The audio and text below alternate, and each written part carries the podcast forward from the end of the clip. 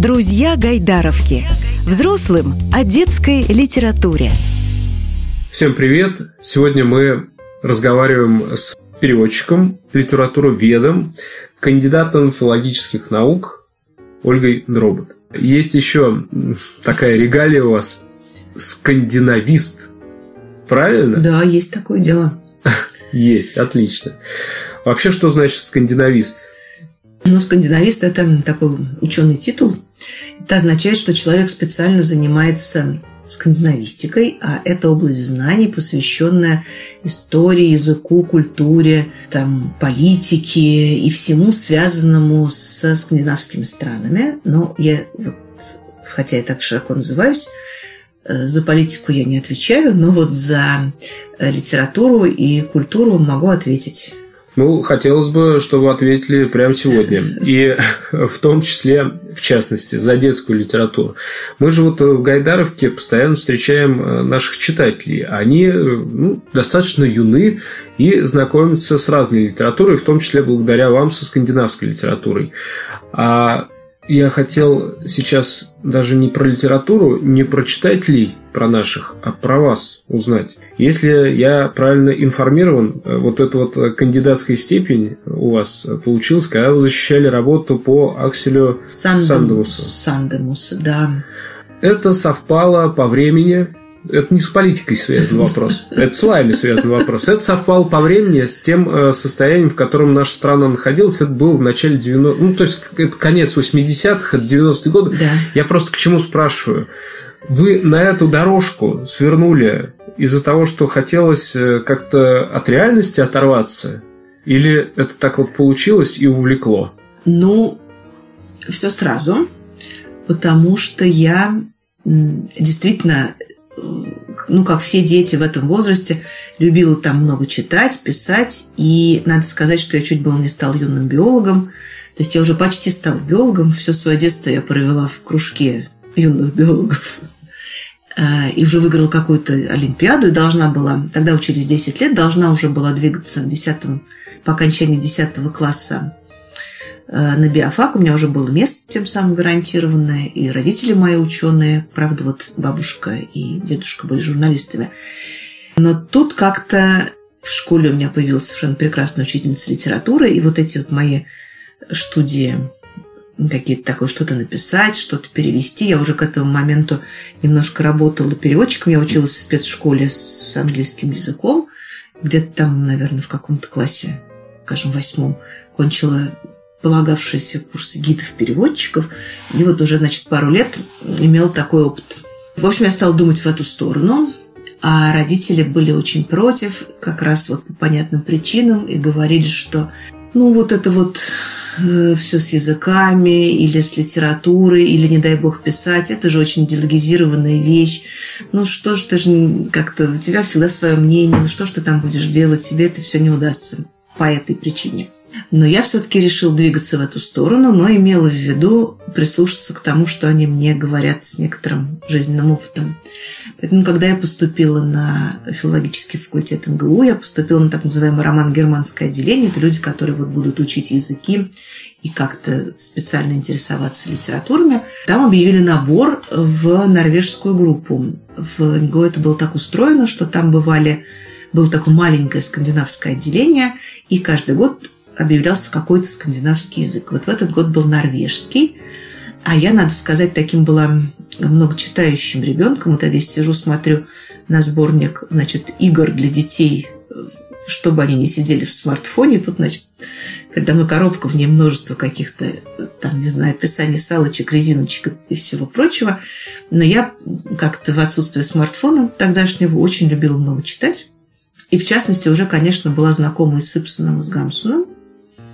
А про Гамсуна у нас даже такая в семье ходила история, что мою бабушку любимую должны были окрестить Викторией в честь Виктории Гамсуна, но не разрешил священник, она стала Галиной, но такая идея, что, э, что это имя было известно моим, значит, прабабушке и прадедушке, такая был такой романтический флер. Всему этому делу придавала, а практически флер ему придавала такое обстоятельство э, очевидное, Это было время цензурное, и действительно родители мои были правы в том смысле, что контроль за тем, что говорят, вот мы знаем, как это происходит, был довольно жестким. И я сделала предположение, что если вообще меньше людей знают какой-то язык, то и контроль будет не такой сильный. И это оказалось правильное действующее предположение, потому что в тот момент как раз вот все это происходило, но я еще застала время, когда какие-то книжки были в спецхранилищах, в библиотеках, их вот оттуда выдавали не всем подряд, а только тем, у кого там, скажем, был какой-то... Допуск. Допуск. Ну вот я писала диссертацию, соответственно, у меня вот было письмо из университета, что я пишу диссертацию, должна читать книги на своем норвежском языке которые имеют отношение к моей диссертации. Но дальше, поскольку это был норвежский язык, как-то мне уже гораздо проще было объяснить в библиотеке, что все вот это имеет отношение к моей э, диссертации. И я прочитала довольно много в ту пору запретных книг, которые теперь, конечно, можно читать проще, а мой путь был вот такой. Ну, ловкий ход, надо заметить. Конечно, да. ловкий ход. А я немного о другом хотел спросить. Вот когда эта дверь открылась и появилась возможность и читать, и переводить, и э, заниматься миром литературы, совершенно другой. Это появилась возможность, наверное, и в этот совершенно другой мир заглянуть и, может быть, даже уйти в него. Он совсем другой, отличается от того, что у нас тогда было, от того, что у нас сейчас есть. С тех пор шли годы, и э, тоже прошло много разных этапов вот нашей, скажем, издательской ситуации. Сами 90-е, например, годы, по моим воспоминаниям, были таким временем, с одной стороны, совершенно прекрасным. Это прямо время свободы, и все, что там, не знаю, что ранее изымали, как нежелательную литературу или там экстремистскую или какое-то произведение, не знаю, там Владимирова или Солженицына, они вот вошли в школьную программу, и очень много печаталось. Вы знаете, там были какие-то неимоверные тиражи у журналов, и книги тоже выходили.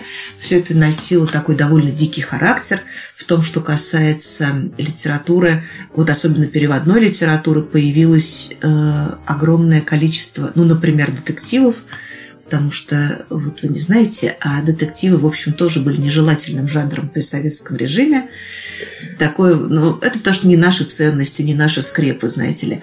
Это и, вот, ничего существенного нет. Ничего ведь. существенного нет, да, нам это не нужно было. Вот. Но и, а тут вот открылся прямо целый жанр.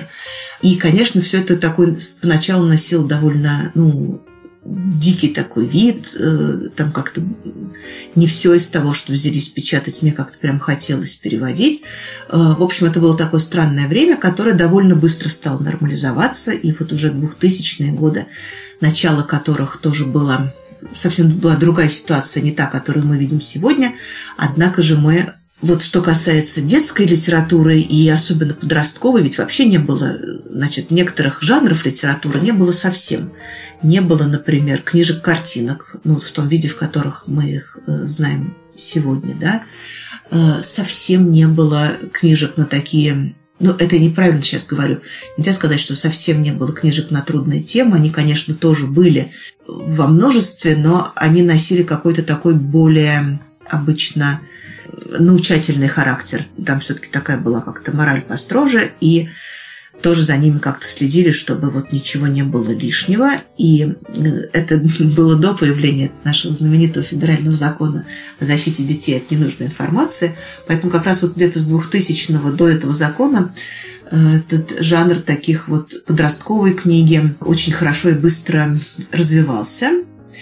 Ну и этим было, конечно, очень интересно заниматься, потому что ну вот, например, любимая мной Любовь Григорьевна Горлина, такой матриарх норвежских переводов детской литературы на русский язык. У нее есть много чудесных, смешных историй, таких же, которые были и у Лилианы Лунгиной, о том, как вот они, значит, э, протаскивали там Астрид Лингрен или э, Анкат Вестли. Это такие были примерно схожие истории, как их в советское время Анкат Вестли выдавали, например, за книги об ужасах капитализма. И вот, значит, семья с восьми детьми живет в таких стесненных обстоятельствах.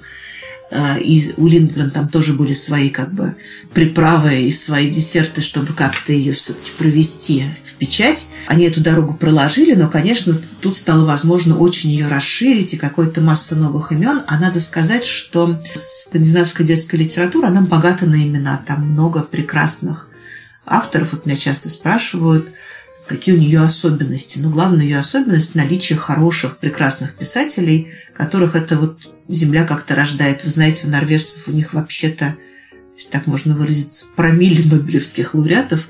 То есть количество нобелевских лауреатов на душу населения или там на 100 тысяч населения, наверное, вообще самое высокое в мире, ну или одно из самых высоких, потому что действительно их прям вот эта земля родила много и хорошая литература, и детская хорошая литература, и при этом они как-то всегда заявляли о такой своей демократической направленности, в том смысле, что ну, есть какие-то вещи, которые скандинавское общество как общество проповедует, что не должно быть насилия, не должно быть абьюза в отношении детей. С ними надо как-то общаться на равных, не воспитывать их по принципу, типа, сейчас недоволен, но вырастет, спасибо, скажет, что детство является самоценной частью жизни человека, происходит здесь и сейчас, и важно, что происходит здесь и сейчас, а не что он там тебе скажет через 60 лет. И поэтому там как-то есть разные формы поддержки детской литературы, множественные, в частности, например, есть институт детской книги, есть э, огромное сообщество критиков, некоторое количество всяких онлайн и офлайн журналов, посвященных специальной критике детской литературы. Опять же, в пересчете на количество населения этого гораздо больше, чем у нас, например. У нас тоже есть, но просто очень мало. И все это позволяет как-то хорошо очень этой литературе развиваться, там много чего есть переводить. И все это, конечно, было... Почему человек вообще переводит? Потому что он прочитал какую-то книжку, вот сейчас я хожу тоже с книжкой и думаю, предлагать или не предлагать. Вот ты прочитал книжку, и ты с ней ходишь. Ну, хочется поделиться. Конечно, тебе же хочется поделиться, ты рассказываешь, пересказываешь. Ну, например, как ты балет сейчас будешь пересказывать, да? Все-таки же в ну, книжке... Есть и такие любители. Да. А хочется ее перевести и вот всем показать. А вообще, ну, скандинавская, норвежская, в частности, литература, она для нас-то подходит. Вот вы сейчас э, упомянули уже этот момент, но я позволю себе почти цитату из вашего же интервью. То есть, детская скандинавская литература учит сложным вещам, разбираться в своих чувствах, уважать чужие чувства, думать головой, не только ориентироваться на авторитеты, брать на себя ответственность осознанно себя контролировать. Вот это вот про детскую литературу, цитата из вашего интервью. И этому учат детская литература. У нас не все взрослые это умеют. Я поэтому еще раз повторю вопрос. Детская скандинавская литература, она подходит, правда, для нас? Конечно. Ну, во-первых, э, не все умеют, везде не все умеют, но задача э, книжки, так я понимаю, детского писателя все-таки ну, не то, чтобы вот так вот, вот, что такое хорошо и что такое плохо. Это не задача детства писать. Но задача все-таки, мне кажется, как-то создавать герои, ситуации, с которыми себя ребенок может как-то ассоциировать, ну и показывать, как вот люди, скажем, принимают решения, обдуманно или не обдуманно, а если не обдуманно, что из этого получилось, а если обдуманно, то как они вообще думают, да? Это такой довольно интересный момент. Я ездила как-то с прекрасной Ленинградской областной библиотекой в Книжный путь. Они вот ездят по городам и весям, останавливаются и беседуют с детьми. Вот мы как-то затеяли разговор о том, как вообще думают. Ну, что все-таки для этого тебе кое-что нужно. Тебе сначала нужно что-то узнать, потом выработать свою точку зрения, потом научиться ее обосновывать. Да?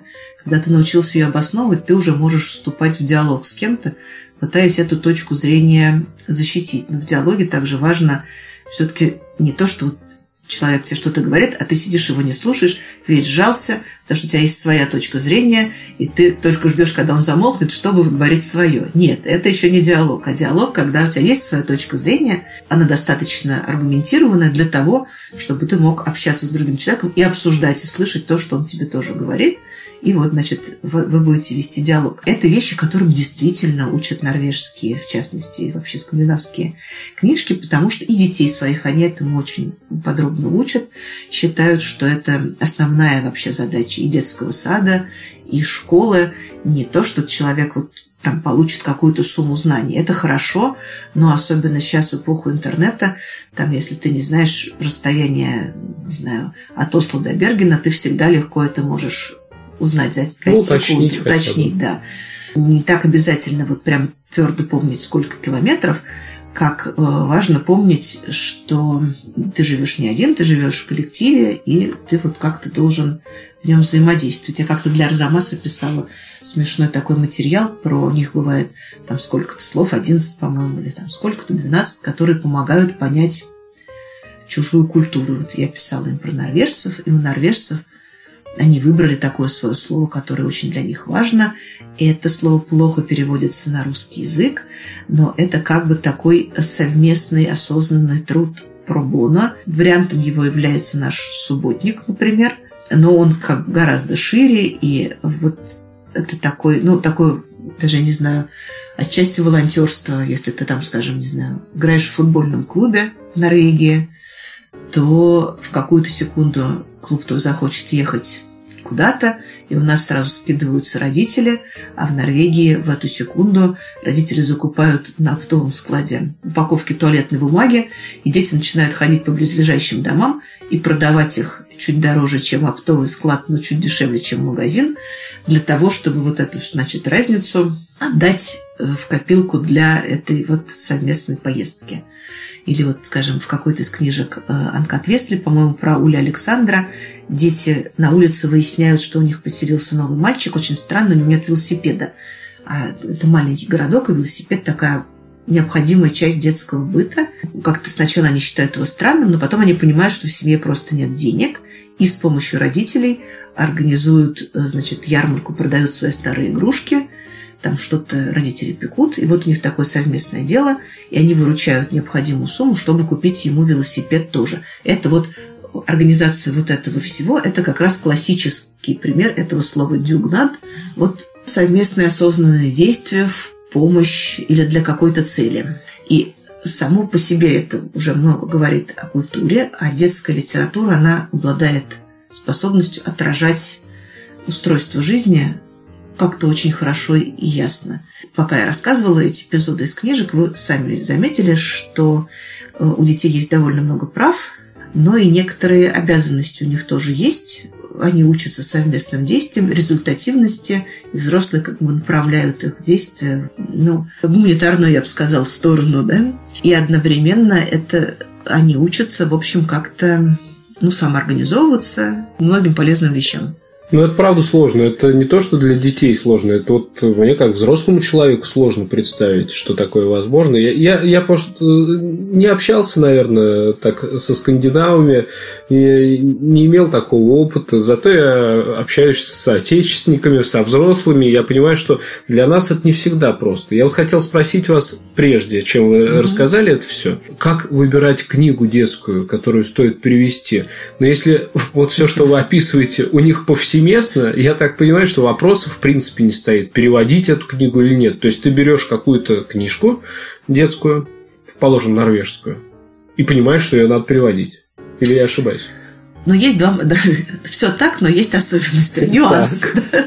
Значит, во-первых, вот то, о чем я говорила, это о чем книга, да? Это как бы ее идеология. Идеология действительно, как правило, такая вот, по крайней мере, которая, мне кажется, очень подходящие нам тоже. И э, книги эти явно востребованы, потому что действительно в них описывается вот такая какие-то полезные, в том числе, навыки социального общения и внимание к чувствам другим и к чувствам своих. Вот я забыла сказать, что, то есть не забыла, а вот сейчас скажу, что, например, книги э, Анкат Вестли, особенно книги про Щепкина и про Уля Александра, ну и вообще многие используются психологами, вот есть такие, знаете, психологи, которые ведут свои читательские клубы или какие-то такие родительские клубы, рассказывают детям, для чего им читать книжки. Вот в частности, когда речь заходит о том, что, ну хорошо, вы нас убедили, там, подзатыльник не лучший метод, орать не надо, надо, но, но воспитывать-то как надо, что с этим делать-то теперь?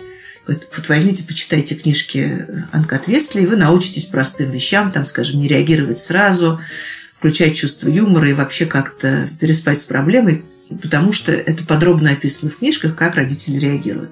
Но это как бы часть такая вот о чем. Но все-таки в книжке самое важное, конечно, как. Да? Никакие благие намерения не оправдают, если книжка занудная. Знаете, в детских книжках бывает такая интонация, которую, к сожалению, часто повторяют и в переводных книжках. Вот прям накручивают болт на гайку, и вот она так идет, идет ну, прям занудно. Э, это нехорошо. Или, например, там, скажем, слишком простой язык, а все-таки он должен быть как-то. Или, например, не такие живые персонажи, а все-таки ну, в детской книжке должны быть хорошие живые персонажи. Слава богу, есть из чего выбрать. Но это я к тому, что я читаю гораздо больше книг, чем я потом предлагаю к изданию. Вот я, скажем, прочитала 10 книг, про три думаю, оно. Дальше не то, чтобы включалась самоцензура, но, тем не менее, закон вот этот самый о защите детей от всего на свете – у нас существует. И дальше моя такая позиция, что как-то бороться с ним или нарушать его, или, ну, не нарушать его, а как-то, в общем, искать какой-то способ издать книгу, его не нарушая, имеет смысл в тех случаях, когда книга действительно очень хорошая, ее прямо хочется иметь на русском языке. И дальше ты вот на этих аптекарских весах начинаешь взвешивать, потому что разница при этом между нами и скандинавами, не только скандинавами, уже такое чувство, что что разница между нами и уже примерно всем миром, там, может быть, кроме китайской литературы или там иранской, где есть цензура официальная, состоит в том, что у нас какой-то закон и возрастная маркировка приводит к каким-то страшным дурацким перекосам. Вот ты берешь книжку, она про детей 10 лет, написана для детей 10 лет, но по нашим представлениям о том, что можно и что нельзя, она, например, 14 плюс или там 12 плюс, а она не на этот возраст написана, или там она даже, не знаю, 16 плюс она вся на гораздо более младший возраст. Ты, конечно, можешь поставить на нее маркировку 16+, потом в приватных беседах объяснять, что на самом деле можно читать гораздо раньше. Но, в общем, это такие вот сложности. Короче, дальше и ты как... Э, ну, решение будет принимать издатель, а твоя задача как переводчика прочитать, рассказать, написать и указать, что вот э, есть такие моменты, на которые кто-то может отреагировать. Ну и вот, значит, и дальше вместе с издательством надо принимать решение, что с этим делать. Вот как раз сейчас я хожу с такой книжкой. Не могу рассказать подробности, но книжка мне очень нравится. Есть нюансы. Вот я про них сейчас думаю. Я понял. Хорошо. Это вот сейчас, сейчас, значит, мне кажется, что некоторые родители наших юных читателей успокоились. Ну, зачастую же все равно как происходит. Нередко, да, что у нас все-таки родитель Конечно, выбирает, у, у него выбирает деньги, он книгу, выбирает, да. Э, книгу. Не, ну, деньги... Э, в библиотеке нет, но вообще... Для Гайдаровки не самое главное, да, потому что наши читатели приходят и бесплатно берут книгу. Ладно, шутки в сторону, а все-таки э, я уточнить хочу. Да, может быть, не обязательно так подробно, да, но уточнить. Вот эти вот книги, которые сейчас есть, и они переведены, в общем, родитель может не бояться, все там нормально. То есть, взял ребенок книгу почитать, все будет хорошо, а то есть ничего вы себе представляете ненормаль... не Нет, как вы себе представляете ненормальное лишнее? Вот определите, что бы вы назвали этим словом? Я-то могу себе что угодно представлять. Ну, Ведь что называют этим словом родители? Мы сейчас рассказываем про то, что, оказывается, не обязательно всегда ориентироваться на какие-то авторитеты, можно думать своей головой. А для кого-то это, знаете, вопрос ребром. Потому что есть же учитель, есть начальник, есть еще кто-нибудь, а тут надо думать своей головой. И вот это вот пропагандируется в этих книгах. Ну, тут надо еще как следует а что, своей головой подумать, да, потом решить, надо ли брать эту книгу или нет. Совершенно согласна с вами. Надо 10 раз подумать. Дело в том, что, э, что действительно на ребенка воздействует много с разных сторон. Семья, родители, там школа. В школе есть один учитель в одну сторону, другой учитель в другую сторону. А еще он ходит, я не знаю, в музыкальную школу, а еще в археологический кружок и к тому же в библиотеку. И все как бы думают разное. И все взрослые тоже совсем разные люди, и именно для этого есть разные книжки. Вот, например, если вы такой взрослый человек, который вообще читает только развлекательную литературу, многие есть, да, любовный роман, простой детектив. Дома с утра до вечера работает телевизор, и вы вообще склонны к такому безопасному, я бы сказала, конформному поведению, как большинство, то вам действительно надо 10 раз подумать, или, во всяком случае, сначала самому прочитать книжку, которую не рекомендовали в школе. Но некоторым образом ваша жизнь становится чуть скучнее, мне кажется, потому что вот вам выдают, вам с ребенком выдают в школе список, Вот вы его читаете и уже дальше в сторону не отходите, потому что всюду опасности, всюду ну, болото. Опасности, конечно. Да, много опасностей. И это же касается и прекрасных российских авторов. Вообще многие опасности. То есть, как бы, если ваша стратегия такая, что вы э, ходите только по главной дороге с бордюром, и вот на главной дороге лежит школьный список, то я даже не знаю, надо ли ребенку ходить в библиотеку, но если только за книжками из школьной программы.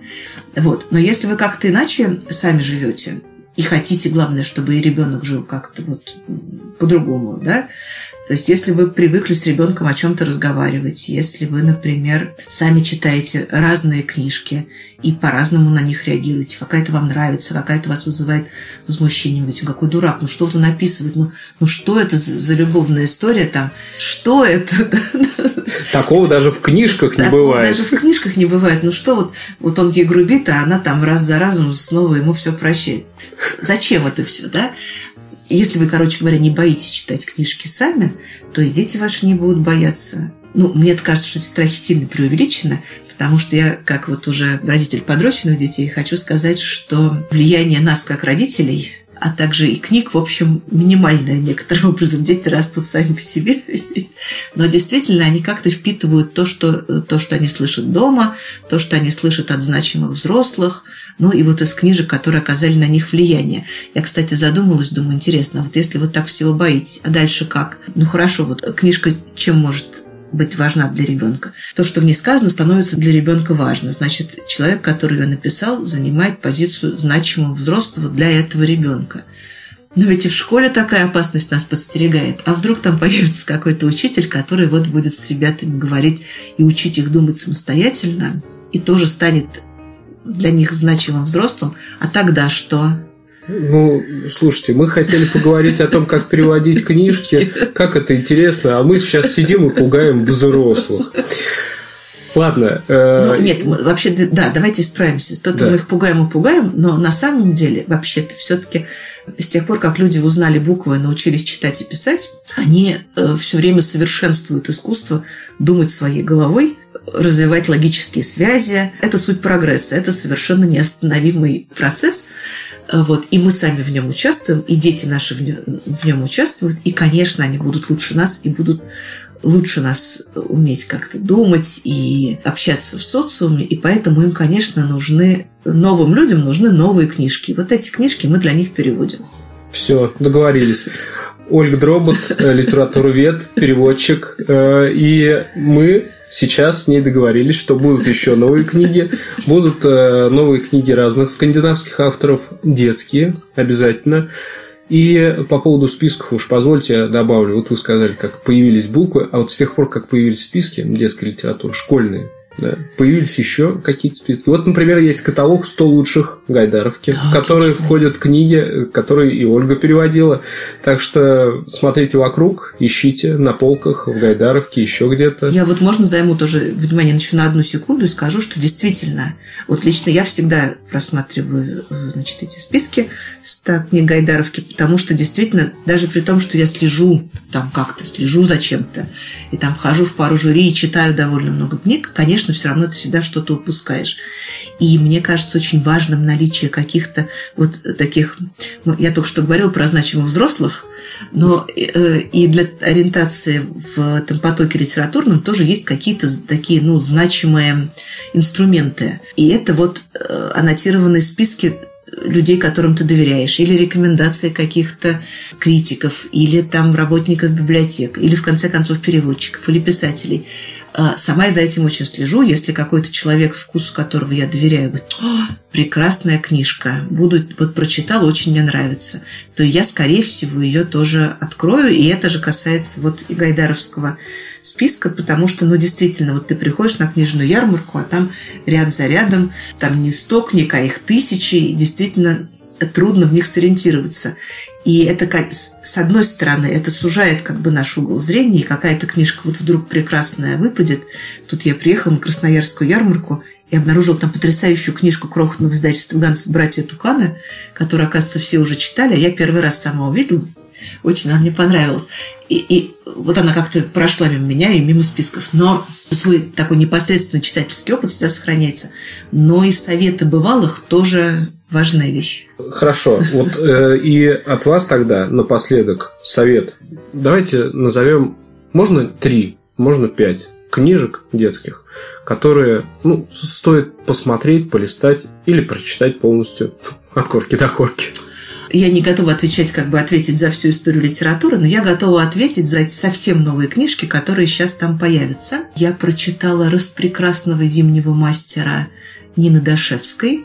Это чудесная такая рождественская, прям очень хорошая история, она мне очень понравилась. Мне понравилась книга для подростков «Лунный свет» издательства «Розовый жираф». Вот прямо сейчас я не вспомню своему ужасу фамилию автора. Очень понравилась книжка для детей постарше. Продолжение истории про Пакса, вторая книжка. Пакс «Дорога домой», отличная. Я с о, я с большим удовольствием прочитала такой комикс «Гамаюн». Это собрание всех русских. Он вышел в ум книги «Собрание русских сказок», не русских сказок, слухов и вообще неизвестно. Прям роскошная книжка. И мне очень понравилась книжка тоже самоката в такой очень необычной она форме про академика Сахарова. Академику Сахарову сто лет. В этом году книжка имеет заголовок «Человек, который не боялся». Из книжки ясно, что он, конечно, боялся, как все, но делал, как какой-нибудь Фритьев Нансен, делал то, что считал нужным. Вот как-то эту книжку я прямо тоже хочу порекомендовать. Чем-то я еще зачитывалась, прямо не могла остановиться. Игрой Вестинга я очень зачиталась с Волчковской книжкой. А, и я очень люблю серию Барбары Лингрен про э, там мальчика и всяких, значит, других персонажей. Это такая, как вот простодурство или мумитроли, такая как бы псев... или телеген, такая как бы псевдофилософия детская, такие нежные, прекрасные книжки. Вот это я все назвала вам прекрасно. Спасибо. Ну и от вас тоже мы тогда продолжаем ждать новых переводов. Да, от меня книг. вы продолжаете прямо ждать книжку, о которой я сегодня как раз в библиотеке говорила с детьми. Мы с ними читали «Деда Надзора». Это новая книжка Бjörn Рервика из серии про лиса и поросенка. Так что она сегодня была одобрен детьми. Получила штамп «Проверено, одобрено». Ну, такого поросенка как можно не одобрить. Видел я его. Вы, кстати, тоже посмотрите, поищите. Это я к нашим слушателям обращаюсь. Спасибо еще раз. Ольга Дробот, э, переводчик литературы вет, скандинавист. До новых Спасибо встреч. большое. До свидания. Друзья Гайдаровки.